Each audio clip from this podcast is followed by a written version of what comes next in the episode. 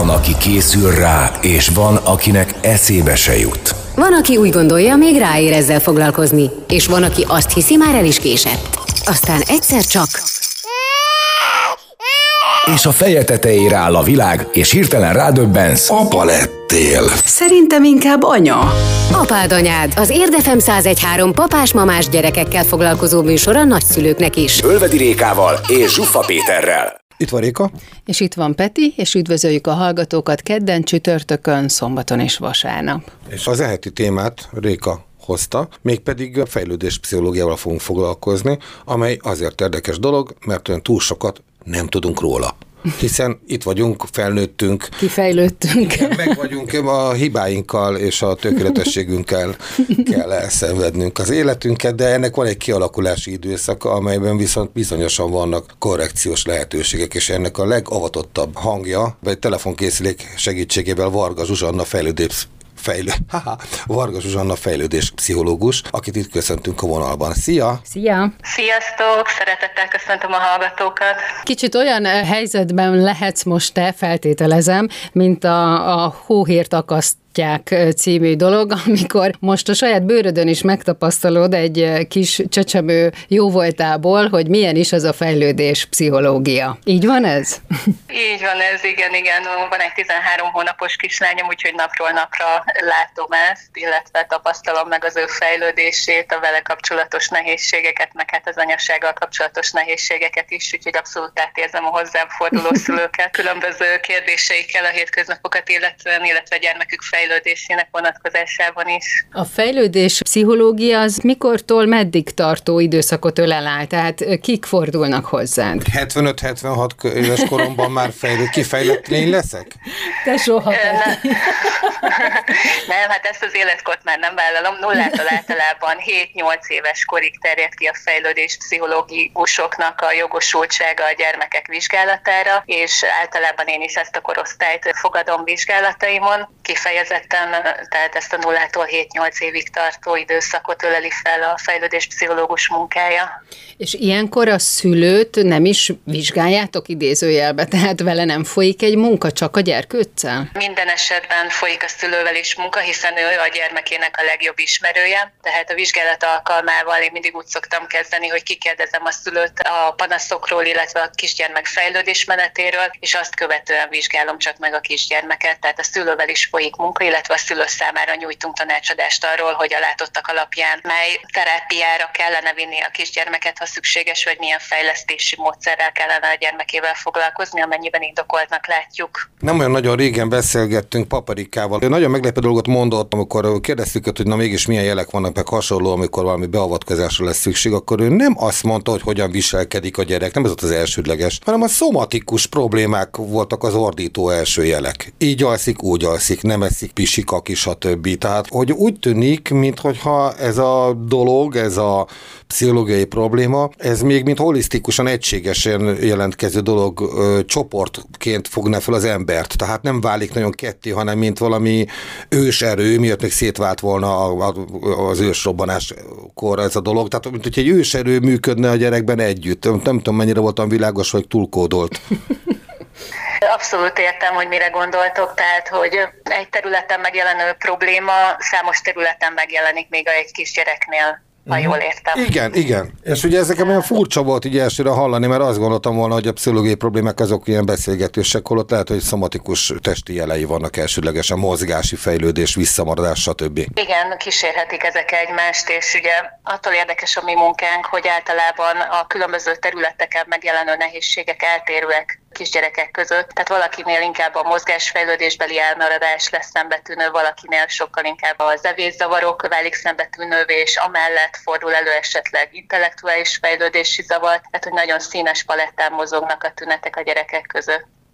Elég tág azért az az időintervallum, amit említettél a nullától 7 éves korig. Tehát itt ugye azért több fázison mennek keresztül a gyerkőcök. Tudsz ebben a, a hatalmas idősávban egy olyan jellegzetes dolgot említeni, amivel leginkább fordulnak hozzád a szülők? Uh-huh. Igen, igen. Nagyon gyakran keresnek meg azzal a szülők, hogy hát a gyermeküknél esetleg születés körüli rizikótényező fordult elő, például oxigénhiány, vagy koraszülöttség, vagy genetikai fejlődési rendellenességgel született a gyermekük, és sok bizonytalanságuk van, úgy látják, hogy egy kicsit vontatottabb a fejlődés, nem úgy tartja a fejét, nem úgy veszi fel velük a szemkontaktust, tehát nagyon gyakran olyan szülők keresnek meg, akiknél a születés körüli tényezők, rizikótényezők merültek fel. És ezek, a, pro- ezek a problémák mikor jönnek elő? Tehát, hogy az ugye a születés pillanatában adott, hogy itt akkor van valami rizikótényező, de hogy ezek mikor jelentkeznek?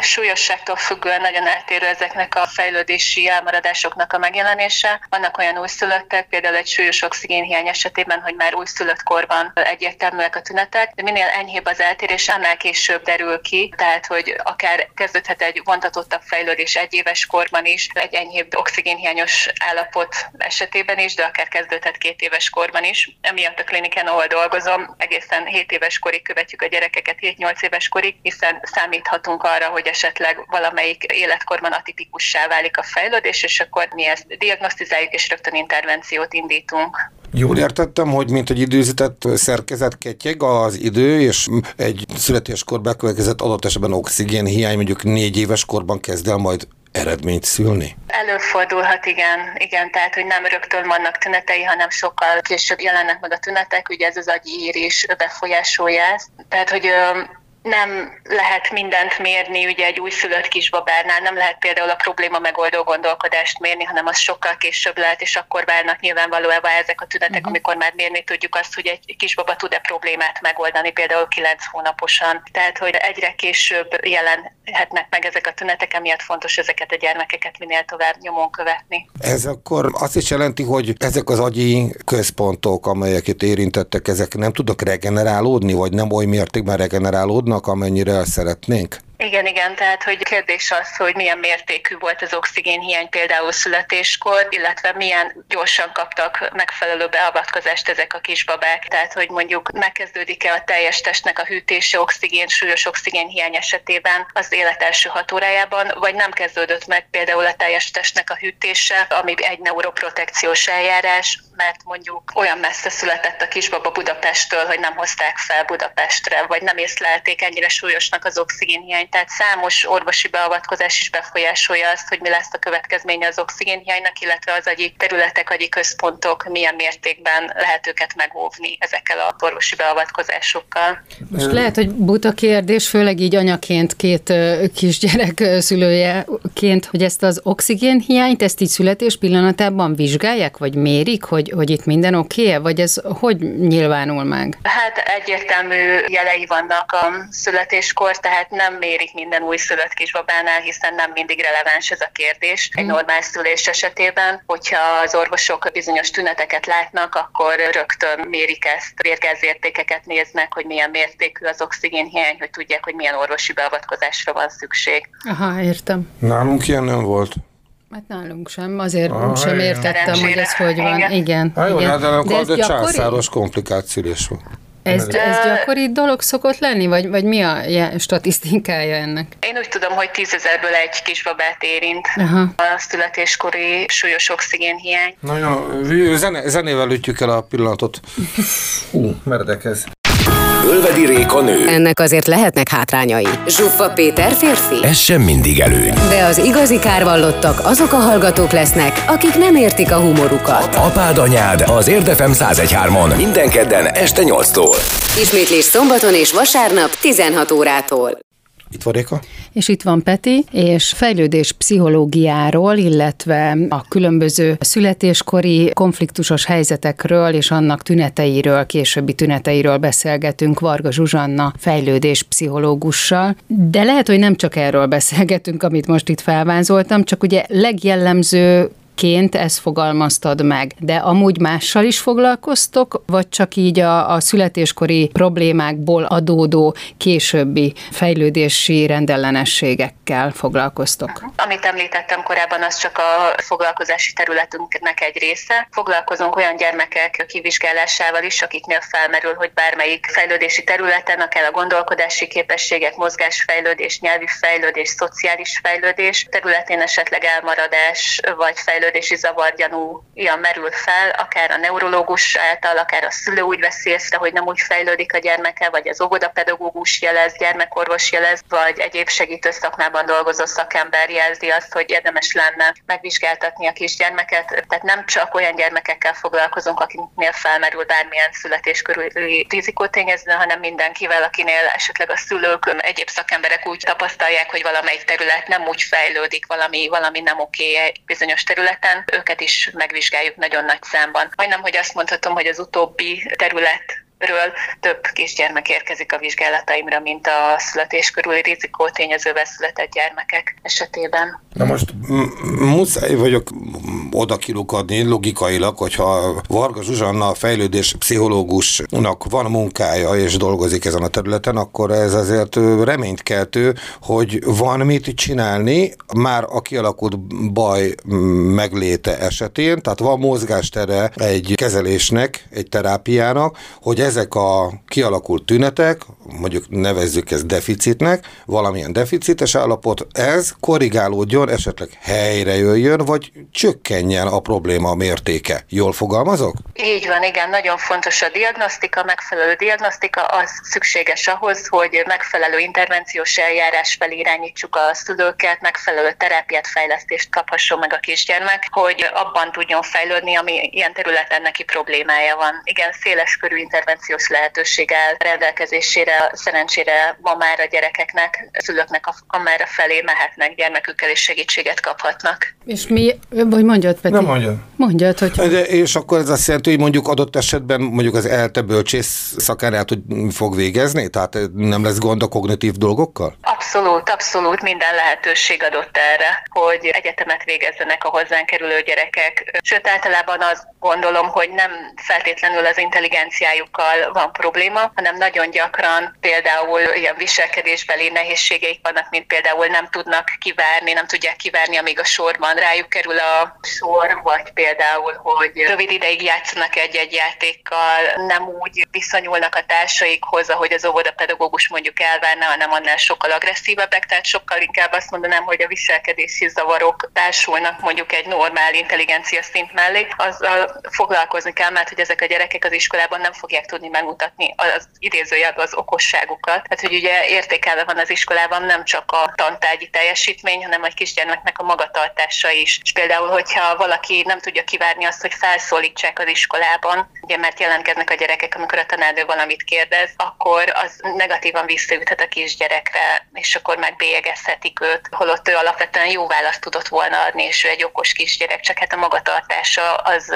viselkedés az befolyásolja az intellektuális teljesítményt eredményét. Aha. És foglalkozni kell emiatt ezzel is. Most ismerek rá általános iskolás osztálytársaimra, hogy ezt most hogy elhangzott. Kicsit elkéstünk. Hát igen, mert hogy lehet, hogy nem egy szimpla ilyen viselkedés vagy magatartás probléma van, hanem ilyen fajta hát problémák ez az, ez az. mögött. Géza belevágta a zongorába a, a Géza. Igen, Géza belevágta a zongorába a nagyszünetben az ollót, de Sós Kriszti, egyébként orvos lett belőle Sós Krisztiből, az félreugrott előle. Még szerencse. Még szerencse. De csak ez most ez egy konkrét eset másodikban volt. Uh-huh. Igen, ugye így, így a sztereotípiek, meg előítéletek, nem tudom micsoda ilyen emberi általános viselkedések azért hajlamosak olyan dolgokra, hogy rásütjük a bélyeget, hogy na hát ez rosszul nevelt, vagy nem jól nevelt, meg, meg ilyen, meg olyan közben, meg valószínű, hogy valami elakadása van, és azért reagál úgy, hogy az mondjuk nem megszokott, vagy nem a normális idézőjelbe. Igen, igen. Általában ezeknek a tünetnek a hátterében, hogy például nem tud valaki kivárni, nem tudja kivárni azt, hogy rákerüljön a sor, vagy nem tudja végignézni a feladatlapot, mert hogy eltérül a figyelme, ezeknek a hátterében nagyon gyakran idegrendszeri éretlenség áll, befolyásolja jócskán, befolyásolhatja az óvodáskori csoportban nyújtott teljesítményt vagy viselkedést is, illetve az iskoláskorban a tanulmányi eredményt, illetve az iskoláskori viselkedést is. Csak régen nem foglalkoztak még ezekkel az eltérésekkel hanem valóban azt mondták, hogy rosszul nevelt, rossz gyerek, holott ugye nem a kisgyerek rossz, hanem a viselkedése rossz az, amit csinál. Létezhet olyan, hogy a gyerek kompenzál, vagy tud viselkedni, tud valahogy mégiscsak ezzel úgy eléldegélni egy adott ilyen feszített mondjuk iskolai vagy óvodai körülmény között, ám otthon a türelmetlenség és egyéb ilyen, akkor a Péter után nevezük deficites működése meg azért kicsúcsosodik. Ez létezhet? Előfordul, igen. Általában, hogyha van egy kis idegrendszeri éretlenség, de az párosul egy jó intellektussal. Azok a gyerekek akár jól tudnak kompenzálni az iskolában, de ez a kompenzáció nagyon nagy energiájukat emészti fel, és mire hazaérnek, elfáradnak, és pont a mhm. szülők felé adják és mutatják meg azt az énjüket, amikor már az intellektusuk nem kontrollálja felül az mhm. idegrendszeri éretlenséget, és akkor jön az, hogy, vagy jönnek azzal a szülők, hogy hát az iskolában bezzeg, meg az óvodában bezzeg a pedagógusnak mindent megcsinál, nekem meg nem, és otthon meg így, meg úgy viselkedik. Tehát nagyon gyakran lehet igen ezt látni. Tudnánk esetleg olyan kérdést is feltenni, Réka, amiben nem ismerek konkrétan a családomra? Hát most nem tudom, hogy ez jó vagy rossz. Nem jó. Nem jó. Hát, hogyha 0 és 7 év között vannak, akkor még esélyes, hogy ezen változtassatok. Ezen ki vagyunk futva az időben, mindkét tekintetben. Na mindesetre szó se róla, hideg zuhany műsort kapok megint. Tehát, de Számíthatsz rám pedig. Igen, kedves vagy, Réka. Egyébként megjegyzem, állítólag a állatorvosok minden állatbetegségen átesnek, amik megtanulnak. Ezt persze most viccesen mondtam, nem az állatorvosok gondoltam. Tehát, ha kedves sokat olvas egy betegségről, a tüneteiről, akkor ezeket produkálja is. Ez nem kérdés volt, hanem csak Ez megálltam. Igen, megálltam. Viszont akkor 7 éves kor után már esélytelen bármin is változtatni? Nem, nem esélytelen, csak az már nem mondjuk az én szakterületem a 7 éves kor utáni időszak, de vannak arra is szakemberek, akik foglalkoznak a 7 éves kor utáni időszakkal és az akkor megjelenő tanulási problémákkal, csak az már így is egy nagyon nagy időszak a gyermekkorból, és ennél hosszabbat én úgy éreztem, hogy ennél hosszabbat így nem tudok felölelni, tehát én erre az időszakra specializálódtam. Oké. Okay. Uh-huh. Jön a zene. Azt tolja a babakocsit, aki tovább húzza. Páros napokon pedig apa pelenkáz. Amennyiben idehaza van. Majd félreteszem őket, hogy kidobhassa. Apád anyád az Érdefem 1013-on minden kedden este 8-tól. Szinte konfliktusmentesen. Ismét, ismétlés szombaton és vasárnap 16 órától. Itt van Réka. És itt van Peti, és Varga Zsuzsanna fejlődés pszichológus is a vendégünk, vele beszélgetünk. Ugye itt a korai szakaszról van szó, 0 és 7 éves kor közti időszakról, amikor ugye kibukik valamilyen probléma, és akkor a szülő gyorsan felkeres jelen esetben egy fejlődés pszichológust. Milyen munkafolyamat az, amivel mondjuk egy ilyen helyzetben, amiről az előző részben beszéltünk, hogy mondjuk türelmetlen a gyerkőc nem tudja kivárni a sorát, lehet ezen korrigálni, vagy javítani, vagy fejlesztés folyik ezen a területen, az hogy lehet elképzelni? Kap egy várólistát, hogy már pedig ő tizedik a sorban, úgyhogy addig innen föl nem állhat, amíg rákerül a sor, vagy hogy mivel lehet a türelmet például jobban, vagy hogy mondják ezt türelmet erősíteni, vagy fejleszteni? fejleszteni. Köszönöm. Hát mindenképpen ennek kapcsán eszembe jut, hogy esetleg valamelyik idegrendszeri érést segítő mozgásterápia, tehát ez komplex módon hatnak ezek a terápiák, tehát nem pont direktbe ezekre a tünetre adnak feladatot, hanem az idegrendszer érésével egyre inkább tapasztalni lehet azt, hogy jobban ki tud várni, kivárja a sorát, nem löki el a társát, hogy ő kapja meg hamarabb az uzsonnát az óvodába. Tehát, hogy a terápia nem csak erre a tünetre fog hatni, hanem komplexen hat az idegrendszerre, és azáltal válik türelmesebbé a kisgyerek. Uh-huh. Tehát akkor igazából az agyi érési folyamatnak vannak különböző ráható gyakorlatai, ami akkor befolyással lesz igazából a gyerkőc kvázi holisztikus viselkedésére. Így van, igen, igen. Tehát az idegrendszer érésével a viselkedése is változni fog, és a viselkedési deficitek csökkenni fognak, és akár el is tűnhetnek. Ugye szokták azt mondani, hogy a mozgás az nagyon-nagyon értékes, és nagyjából azzal így mindent orvosolhat láttunk, ez jó volt egy nagy kijelentés, valószínű, hogy nem igaz ebben a formájában, de akkor ezek szerint a ti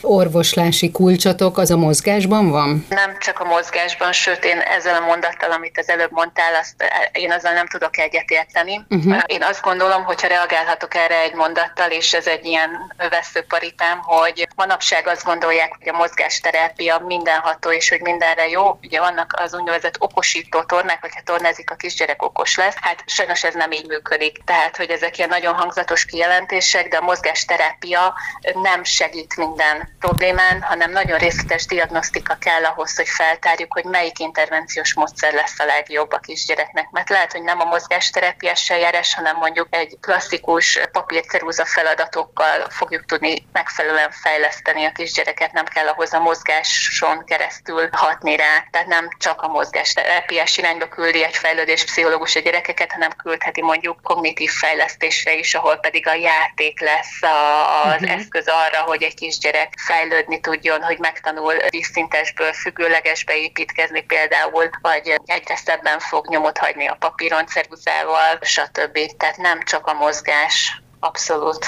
Uh-huh. És hogyan néz ki egy ilyen felmérés, vagy, vagy egy ilyen első találkozó, amikor a gyerkőccel megérkeznek hozzád? Én már el szoktam előre kérni e-mailben a szülőktől az eddigi véleményeket, illetve születési zárójelentést, hogy ne azzal teljen a vizsgálaton már az idő, hogy olvasgatom, lapozgatom a véleményeket, mert vannak családok, akik már ilyen 5-6 véleménnyel érkeznek hozzám. Így már eleve látok dolgokat, tudok dolgokat a kisgyerekről, és megtörténik a szülőnek a kikérdezése. Én látom ott a vizsgálaton a kisgyermeknek a spontánjátékát, általában ez már nagyon informatív arról, hogy mi is a probléma. Bár vannak akkor már benyomásai, megérzéseim, eszembe jut az, hogy na mi lehet itt a, főként a tünetnek a gyökere, de standardizált hazai tesztekkel mérem fel a kisgyereket. Például nullától három és fél éves korban a nemzetközi béli három fejlődési skálát használom, későbbiekben például használom a háromtól 6-7 éves korig, hogyha szenzoros tünetek állnak a középpontban, a dél-kaliforniai szenzoros integrációs tesztet, idegrendszer éretlenség esetén pedig a struktúrált megfigyelési szempontsor, tehát ezek mind nemzetközi tesztek, amiket használunk, és rendelkeznek magyar normapontokkal, és ahhoz viszonyítom a gyermekeknek a teljesítményét. A gyerekeket általában mindig játékosan tudjuk ugye feladathelyzetbe vonni, ők szinte észesen veszik, hogy ők felmérve vannak, miközben játszok velük, akár mozgásos játék, akár asztalhoz ülünk, és különböző játékokat adok neki természetesen protokoll szerint, és így mérem fel őket. Azt követően pedig összegzem a szülők számára a vizsgálati eredményt, és megbeszéljük, hogy szükséges a terápia, és hogyha szükséges, akkor milyen irányba küldjem őket tovább. Aha, tehát a terápiát nem te végzed? Én jelenleg nem végzek terápiát, korábban végeztem szenzoros integrációs terápiát, de itt érden az induló rendelésemen csak diagnosztikát fogok végezni. Van-e tipikus viselkedési, hát mondjuk azonnal látható jelenség például a, játéknál, hogy a, most a hallgató kicsit el tudja képzelni, valami konkrétumot mondjunk, akkor is, hogyha esetleg ez nem annyira információ, úgy általában, csak mondjuk, hogy tegyük fel, hogy miként reagál egy társas játékos helyzetben egy problémás gyerek, mondjuk mi lehet a legjellemzőbb probléma? Ez így követhető volt? Uh-huh. Igen, igen. Hát akkor mondok egy konkrét életkort, mert ugye nem minden tünet tünetnek számít minden életkorban, de például, hogyha azt látom, hogy egy hat éves kisgyerek nem tud leülni 10 percig egy játékhoz és abban elmélyedni, tehát nem tudja a figyelmét fenntartani, az probléma már, hiszen iskolában sokkal hosszabb ideig kell, hogy le tudjuk kötni a kisgyerekek figyelmét, és ők egy ülőhelybe végig tudják hallgatni a 45 perces órát. Tehát például nagyon gyakran jönnek a szülők azzal, hogy nem lehet lekötni a figyelmét hosszan, folyamatosan mocorog, mindig menne, nem tud egy helyben megülni, tehát általában hát nagyon gyakran látom ezt a tünetet, és fordulnak ezzel a tünettel hozzám a szülők. És akkor ez már arra utal, hogy akkor itt valamit csinálni kell. Hát mindenképpen igen. A hat évesen akkor hát iskola előtt ég a ház, hogyha hat évesen valaki ezt még nem tudja. Igen. Bocsát, nem tudom magamban tartani ezt az ambivalens dolgot, hogy most itt a kisgyerekeket kényszerítjük egy ilyen 45 percig marad csöndben, ülj a popódon helyzetbe, miközben azért nekünk felnőtteknek is ez gondot okoz sokszor, és én értem, csak hogy Hogy, hogy most miért az iskola rendszerhez irányítjuk mi a gyerkőcöket, miért nem más csinálunk, de hogy ez most egy ilyen zárójeles, csak nem tudtam magamban tartani. Jó, kiegészítelek, mert egy pedagógus van melletted, az én vagyok. Nekünk el, megtanították, hogy ha a 45 perces órában el tudsz érni 6-8 perc figyelmet, akkor már zseniális hatékony voltál. Igen, de hogy ülnie de, kell végig, az igaz, de, de, de, de hogyha föl tudod tartani ez... a figyelmet egy órán összesen 6-8 percig, igen, ami, igen. ami létrejött, és volt mondjuk szemkontaktus alapú gyerekeket figyelnek, az már zseniális érték. Igen. Jó, hát ez itt hát most az oktatási a, rendszer, vagy De a felnőttek sem figyelnek egy hát értekezleten, nézd meg, mit csinálnak. Hát tudom, hát én is Tehát... járok értekezletre. Jöjjön az erre, és oda értekezünk tovább. Mekkora szerencse, hogy az élet minden területe annyira rendben van, hogy nem kell foglalkozni a megélhetéssel, sem a törlesztő részletekkel, orvoshoz se járunk, így minden időmet a családomnak szentelhetem. Mi van? Apád anyád az Értefem 1013-on minden kedden este 8-tól. Ismétlés szombaton és vasárnap 16 órától. Itt van Réka. Nem, mondja te, mondja te. Itt van Peti. Itt van Réka, és vendégünk Varga Zsuzsanna, fejlődés pszichológus, és a ugye nullától, azaz a nagyon pici gyerekkortól számított 7 éves korig terjedő intervallumban ő az, aki megvizsgálja és javaslattal él, hogy milyen terápiával lehet tovább menni, ha valahol figyelemzavar áll fönt, vagy esetleg mozgásos probléma. Réka? Ráadásul mindezt érden teszi, úgyhogy ezért is örülök, hogy megtaláltuk Zsuzsát. Szia Zsuzsa, továbbra is velünk vagy, ugye? Sziasztok, igen, igen, köszöntöm a hallgatókat. Na, tehát itt most itt érdi helyzetben vagyunk, szeretnénk oda elmenni. Gondolom be kell ütnöm a keresőbe azt, hogy Varga Zsuzsanna fejlődés pszichológus. Ez eszem menni fog még, ugye?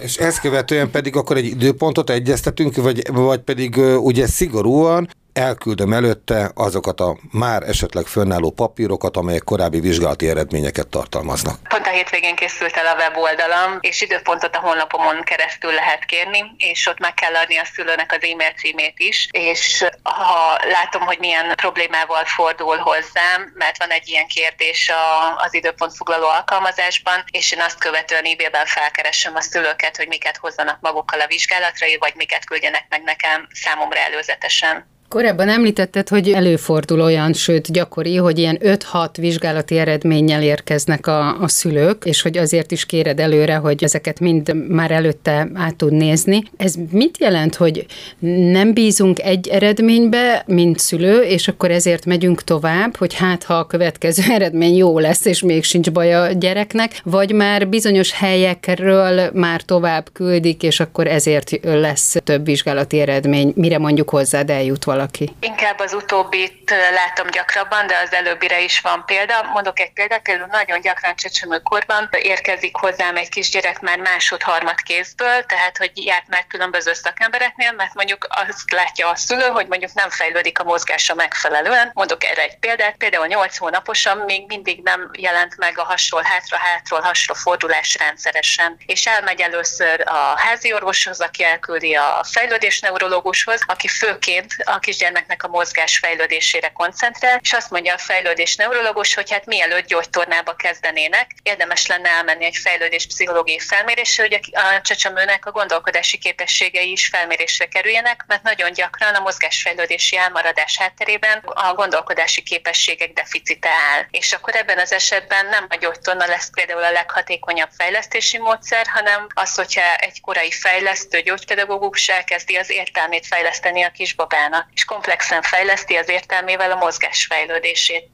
Uh-huh. Tehát, hogy emiatt fordul elő az, hogy már két-három véleményt megkapok a vizsgálat előtt, mire hozzám érkezik a szülő. Hm. Most te ugye gyakorló, friss anyuka vagy, még egy éven belüli, ugye, az anyaságod? Egy éven túl. Vagy túl már? 13 hónapos, ja, 13, igen. bocsánat, 11 rém lett. Igen, 13 hónapos. Egy szakember, aki ugye pont erre az időszakra van beállítva, mennyire kémleli a saját gyerekét? El tudsz ettől így egy kicsit vonatkoztatni? Ez egy jó, jó kérdés. Hát nehéz teljesen elvonatkoztatni, hiszen minden hónapban ott vannak a fejlődési mérföldkövek a fejemben, mit kell tudni egy két hónapos babának, három hónaposan, na a tárgyat megfogja már elég ideig fogja, ó, elég ideig fogja, megtartja, fej, megtartja, szuper, felállt, jaj, de jó felállt. Tehát, hogy ö, ö, én azt mondom, hogy ilyen tisztes távolságból figyelem a fejlődési mérföldköveket, hogy megvannak-e, és én nem fejlesztem egyébként őt itthon, de az tény, hogy veszek neki olyan játékokat, amíg tudom, hogy az adott életkorban ő már fog tudni vele úgy játszani, hogy az tényleg neki való már, és az értelmét fejleszti. De uh-huh. nem ülünk rá, hogy na most 30 perces fejlesztő foglalkozás következik, és a kockát ide tedd ezt oda, hanem ahogy leülök vele játszani, akkor kísérem őt, és amikor lehetőség adódik, akkor építünk egy kis kockából tornyot, de nem tudom kizárni teljesen a szakmámat, de nem szoktam állandóan vizsgálgatni. Tehát például az elemi mozgásmintákat, amit néhány hónaposan, 0 és 6 hónapos kor között kiváltható a kisbabáknál, és meg lehet mondani, hogy fog-e tudni kúszni, mászni, ülni a kisbaba, nem váltottam ki nála, mert tisztam benne, hogy majd fogja tudni ezeket a mozgásformákat. Apropó, hogyha nincs semmi gond, akkor ha valamiféle fejlesztő foglalkozásra mégis visszük a gyerkőcöt, vagy mi magunk valamilyen fejlesztési, nem tudom, olyan játékot játszunk, azzal árt adhatunk neki, vagy nem gond, hogyha azért némiképp játékos formában foglalkozunk fejlesztő módon a gyerekkel? Én azt gondolom, hogy ezek a fejlesztő foglalkozások egy programnak jó egy napban, amikor már úgy érezzük, hogy a játékleltárunk kimerül, el lehet vinni a gyerekeket ilyen helyre. Nem ártunk vele, de egy jó kisgyerek, úgyis egy jól fejlődő kisgyerek úgyis fogja tudni venni a fejlődési mérföldköveket, és e, e, ezek nélkül a foglalkozások nélkül is, úgyhogy ha valakibe esetleg bűntudat ébredne, hogy nem viszi sehova. Sajnos egyébként így a fejlesztésnek, hogy vidd a gyereket, hogy okosabb, ügyesebb legyen, nagyon nagy a divatja. Uh-huh. Én nem vagyok ennek a híve, tehát én nem hordom sehova sem a kislányomat, hogy fejlődjön, mert alapvetően a genetikai programba kódolva van a gyerekeknek, a felnőtteknek nyilván a fejlődése, tehát ezek nélkül, az ingerek nélkül is jól fog tudni fejlődni. Ez inkább azt gondolom, hogy a szülőnek van szüksége ezekre a foglalkozásokra, hogy elvigye a gyerekét, és akkor hú, na kipipáltuk, hogy akkor ezt is megkapta. De nagyon sok kisgyereket, egészséges, jól fejlődő kisgyereket hordanak feleslegesen fejlesztésekre nagyon-nagyon súlyos pénzekért nagyon súlyos pénzekért. Vekerdi tanár úr említette még azt, hogy hát a gyerkőcnek a szabad mozgás, szabad játék a legnagyobb fejlesztő dolog, és hogy nem angol órára kell vinni óvodába a gyereket, hanem inkább bogarakat kutasson kint a kertben, akkor ezzel tudsz azonosulni te is. Abszolút nem vagyok egy fejlesztéspárti, csak akkor javasolok terápiát, fejlesztést, hogyha az indokolt. Én sokszor inkább azt látom, hogy lebeszélem a szülőket fejlesztésekről, mert van, aki vinni hetente két-három fejlesztésre, terápiára is a kisgyerekét, amit nem is tudok elképzelni, hogy hogy tud megoldani munka, háztartás, másik kis testvér mellett. Tehát ilyen szinten feláldozzák magukat a szülők, holott azért nagyon nagy projekt egy kisgyerek számára is heti háromszor egy órás fejlesztési foglalkozáson maximálisan részt venni. Én nem is vagyok biztos benne, hogy teljes figyelemmel a gyerekek ott tudnak lenni. Sokkal többet jelentene az, hogyha a szülő otthon foglalkozna a kisgyerekkel, és közös játék lenne, közös család családi élmény lenne, nem pedig folyamatosan egy fejlesztő néni, aki mondja, hogy ezt meg ezt kell csinálni ahhoz, hogy ő ügyesebb, okosabb legyen, mert nem biztos, hogy azt fogja előrébb vinni. Gyönyörű zárszót kaptunk, és nagyon köszönjük, hogy ez így elhangzott, mert éppen odaérkeztünk meg, hogy akkor a megoldás ott van adott esetben nagyon gyakran a szülők kezében, azáltal csak, hogy jelen vannak, és Igen. szeretetteli közösségi térben történő közös programot csinálnak a egész családnak. Hát akkor azt hiszem, hogy egy kerek műsor lett ebből. Az együtt, hogy én szépen áthallgattam a nagyobbik felé, de hát Réka sokkal ügyesebben otthon Jaj, volt nem ebben a témában. Vegyesen kérdeztünk, hiszen neked is van két lányod, nekem két fiam, úgyhogy amit tudtunk, beletettük.